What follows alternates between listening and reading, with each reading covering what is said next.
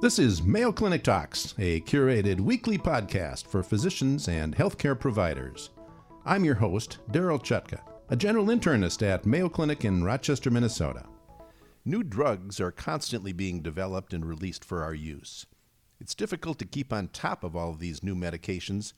Very often, patients bring these medications to our attention after hearing about them on a television ad. Our topic of discussion for today is new drug development and approval. With us today is Dr. Denise Dupras, a friend and colleague, as well as an internist with added expertise in pharmacology. Dr. Dupras practices primary care at Mayo Clinic. Welcome, Denise. Thank you, Daryl. It's a pleasure to be here today. Well, let's start by having you explain the process and timing of how a new medication is approved and then eventually released for our use. Yes, it's actually quite a complicated process. And if you look at what goes on, pharmaceutical companies are actively looking for new drugs all the time. Um, and whether they're in a chemistry lab or taking soil samples and looking to see does something grow, do chemicals grow. In fact, I'm a fan of CBS Sunday Morning News Sunday morning, and they just had a, a show on this past Sunday about a soil sample in Ireland that ha- they've discovered potentially a new antibiotic, which is a super bug killer. And, and it's a great example of what happens. Somebody discovers something and they bring it into a lab. And whether they study it in, in vitro, where they put it in a petri dish and see if something grows, or they test it in a number of different ways. Um, in a, a laboratory chemical, they try to see what it does. And that's the very basic thing. And then from there, they actually, after studying for a long time, will take it into basically clinical studies. And that's really the first step and once they get into clinical trials. And that's before they ever bring that drug to market, there's actually a number of phases of clinical trials. And actually, the FDA requires them to go into at least three clinical phases before they can actually do a new drug application. And the first clinical phase is they'll take a drug and they'll just say, is it safe? And that usually involves a very small number of patients, often healthy, or sometimes they have an underlying disease that that compound might target. And they just say, can people take it? and they'll use that to sort of identify what levels, how much of a medication can they give, what are the toxicities.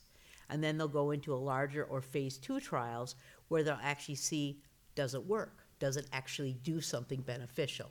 And those studies may go on for a couple of years. And then in phase three trials, which are larger studies involving more patients, those are things that, for instance, you might have a patient who has a condition and you might have colleagues who are running a clinical trial and they say, Does your patient want to be involved in a study? And those are typically the things we think of where patients would be randomly assigned to either a placebo medication or a sugar pill or an active drug. And they're really testing to see does this drug really work? Once a pharmaceutical company has gone through phase one, two, and three trials, and they've shown that the drug is safe or has acceptable side effect profile and that it's effective, then the pharmaceutical company can actually apply with a new drug application to the FDA, who then has an advisory board that will actually study the drug, all of the information, and then come up with a recommendation about whether or not that drug will be approved by the FDA and be marketed in the US. So, quite a lengthy process. Absolutely. Roughly, how much time do you think it takes from a drug getting discovered until it's actually released for our use? It's years. Many years. Many, many years. And if you look at the process um, and the drugs that go into phase one trials, about 70% get into phase two, but it's a small number of drugs. Only about a third of drugs get into phase, go beyond phase two trials. Really? So if you look at even, and I'm going to talk on, uh, I give uh, talks frequently on new drug development. And overall, each year, it's about 40 new drugs that actually come to market. So it's not a large number of drugs that mm-hmm. actually go through. And there are some drugs that never make it through for a variety of reasons. Um, as you can imagine, the amount of money spent on developing a new drug is astronomical. And I think most of us, as, as patients, consumers, recognize that when you go to buy a drug and you find out exactly how much money it costs. So, how does a medication eventually become generic? Right. So when a drug is approved by the FDA, the company will have a patent on it for, I think it's 17 years. Now, some of that time is often involved in the drug development when it's patented. But when it becomes generic, where it's off patent, then another pharmaceutical company can manufacture and basically bring that drug to market. So, are other companies usually producing these generic compounds rather than the original company who developed the drug? That's correct. And then they actually have to do, also get an FDA approval for a generic drug. The same kind of testing? Not exactly, but they have to have some bioequivalent studies. So they have to be show, show that the drug will basically, they don't have to prove the drug works, but if it's a tablet, they have to show that it dissolves about the same way that the bioavailability, so if you take a tablet, you swallow it, that about the same amount of drug gets absorbed in the body. And it's not exactly, but they have parameters in which it has to be close enough. Okay. To be a, is considered a bioequivalent or a therapeutically equivalent drug. All right, well, let's change topics just a little bit and talk about FDA approval and drug safety. Uh, there have been some recalls lately. Um, one that I recall on valsartan. Yes. Uh, what was that all about? What Yeah. happened there? It's it's a very interesting story. So, you know, the manufacturing of medications doesn't all occur in the US. And valsartan's a particularly fascinating story because it affected all of us as primary care doctors. All of a sudden, we had patients calling saying, uh, "My drugs are going back," and it wasn't just valsartan; it was some losartans, it was some of the other sartans. But what happened is the company that was manufacturing valsartan, which was in a foreign country, what they found out is that there were some carcinogens that the drug was coming in contact with during the manufacturing. And so it wasn't that there was anything wrong with the drug, but it was just that the compound was contaminated. And it wasn't all the valsartans, but it was some of the valsartans from some of the companies. And so it's even uh, the, the compound, which is one of the uh, NMDAs, has been shown to cause cancer in animal models, and it's a potential carcinogen in man. And it was found at higher than acceptable levels, and so that's why they recalled it. So it was a potential warning, but it led to a massive recall, which was obviously impacted all of us. The tough part was it wasn't all the valsartans, it wasn't all the tablets, it wasn't all the manufacturers. And so it was like your grocery store where they say, we're recalling Campbell's soup or a bread product, lot number, whatever. And so it created a lot of problems though for many, many of us, and a drug shortage for some people who really had depended on that medication for their heart failure or So- blood pressure. So, can we rest assured that if we're prescribing generic medications to our patients, that they are safe and they're as safe as the uh, branded product? Absolutely, absolutely. There are very few instances where, um, personally, I take generic drugs. Okay, so I think generics are safe and effective. Um, there are very few cases where, at least in the past, where the release characteristics of some medications were different, so they weren't exactly the same. Now, there are some people who will tell you, and I have a patient who says, I only take a brand name because the others don't work as well. You know, I think that there's a lot that goes into how a person feels about their medication and how they feel it works. The other thing to keep in mind is that some of the things, the other excipients that go into a tablet, may differ between brand names and generics. And so some people, if they have allergies or sensitivities, there could be differences because of something else in the drug. But the drug, the active ingredient themselves, should be exactly the same in a brand name versus generic. It certainly has made it more difficult.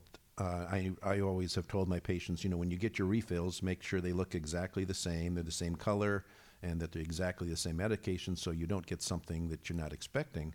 But now, with different companies making generic products, that can change every refill. Absolutely, and the pharmacies will have different generics. Yeah. So one time you may get a generic from one company, it looks one way. The next time it's a generic from another company, and it looks a completely Mm-hmm. different appearing pill, perhaps even shape, size, color. Exactly. Um, one of the advantages there are actually a number of apps for your smartphones that you can actually do and do pill finders and things, which can be helpful. Um, we used to be really sort of uh, uh, strict about having our patients bring their pill bottles in.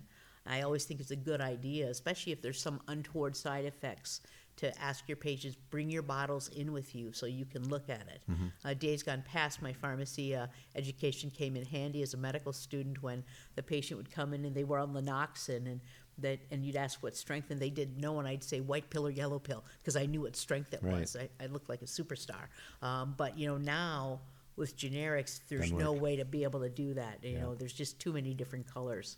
Even color coding the the warfarins anymore because there's all different generic coumadins now and warfarins. Yep. Can't really rely on color anymore as a, as being an identifier of a pill.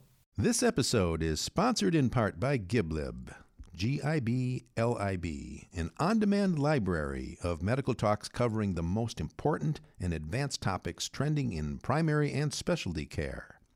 Subscribe now to learn from subject matter experts from Mayo Clinic's top conferences. Subscribers to Giblib receive unlimited access to new exclusive content released every week.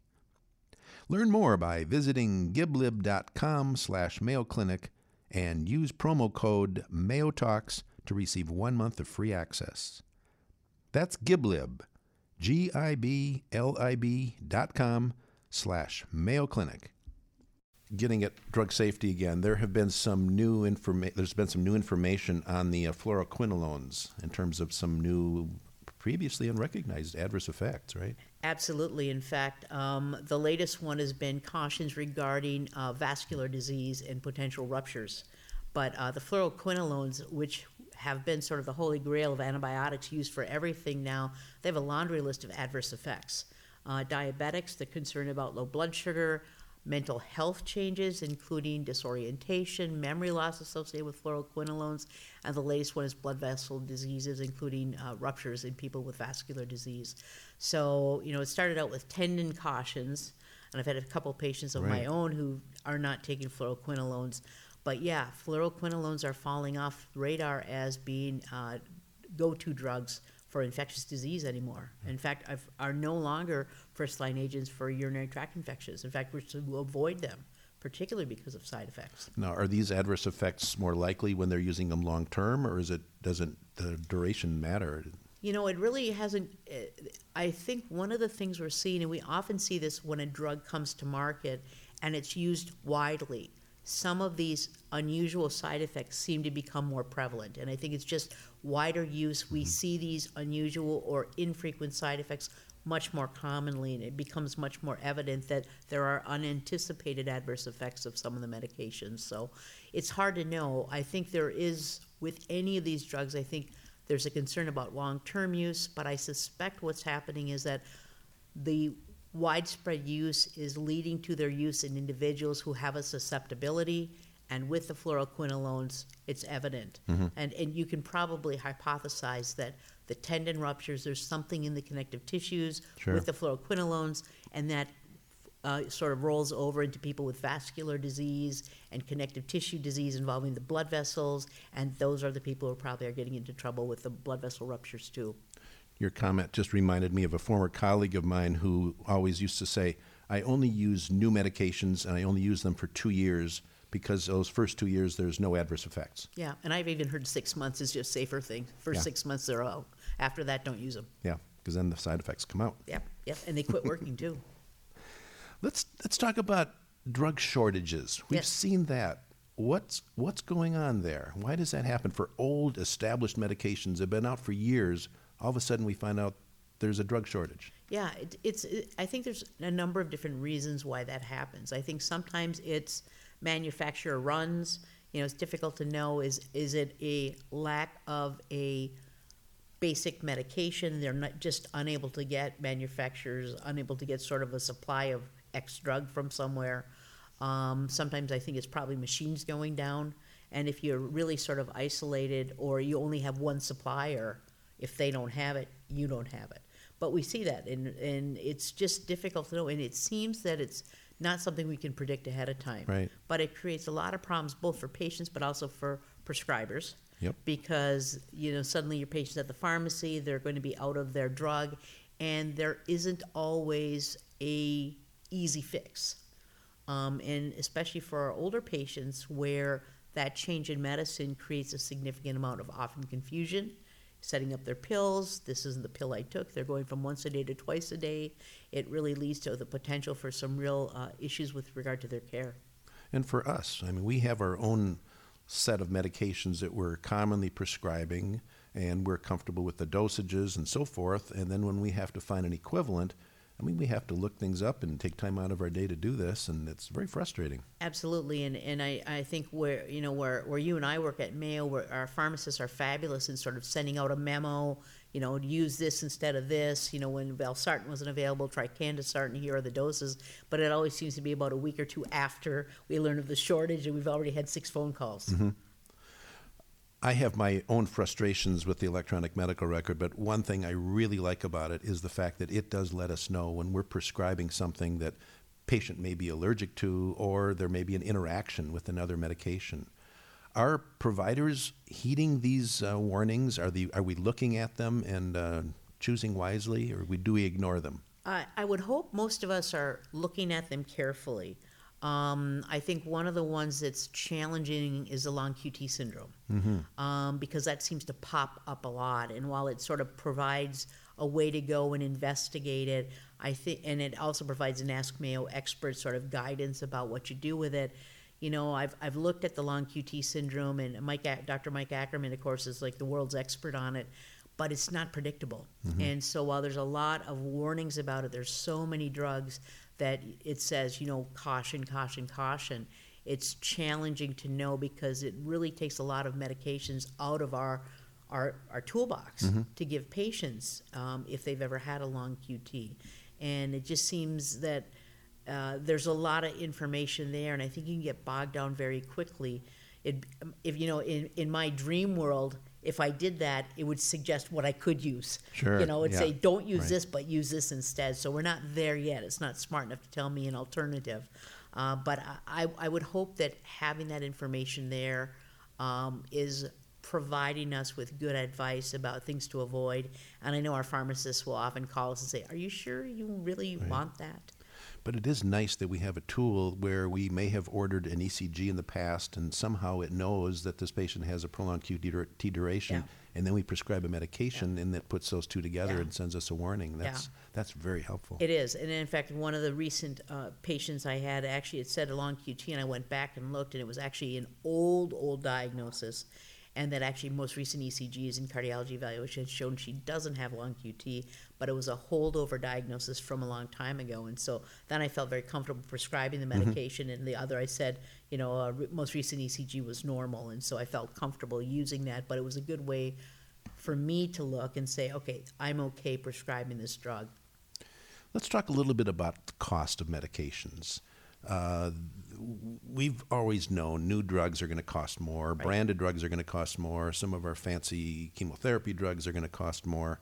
But we are seeing tremendous increase in costs in old, commonly used drugs, uh, insulin, for example, to the point where many patients have trouble taking care of their disease state because they can't afford this treatment. Yeah. And colchicine is the other one. Yes. I mean, colchicine was an old drug forever. Should cost pennies. pennies, and they were charging outrageous amounts of money. And it's interesting because there was the one court case uh, that went, and the one pharmaceutical company actually they indicted him because of the cost gouging.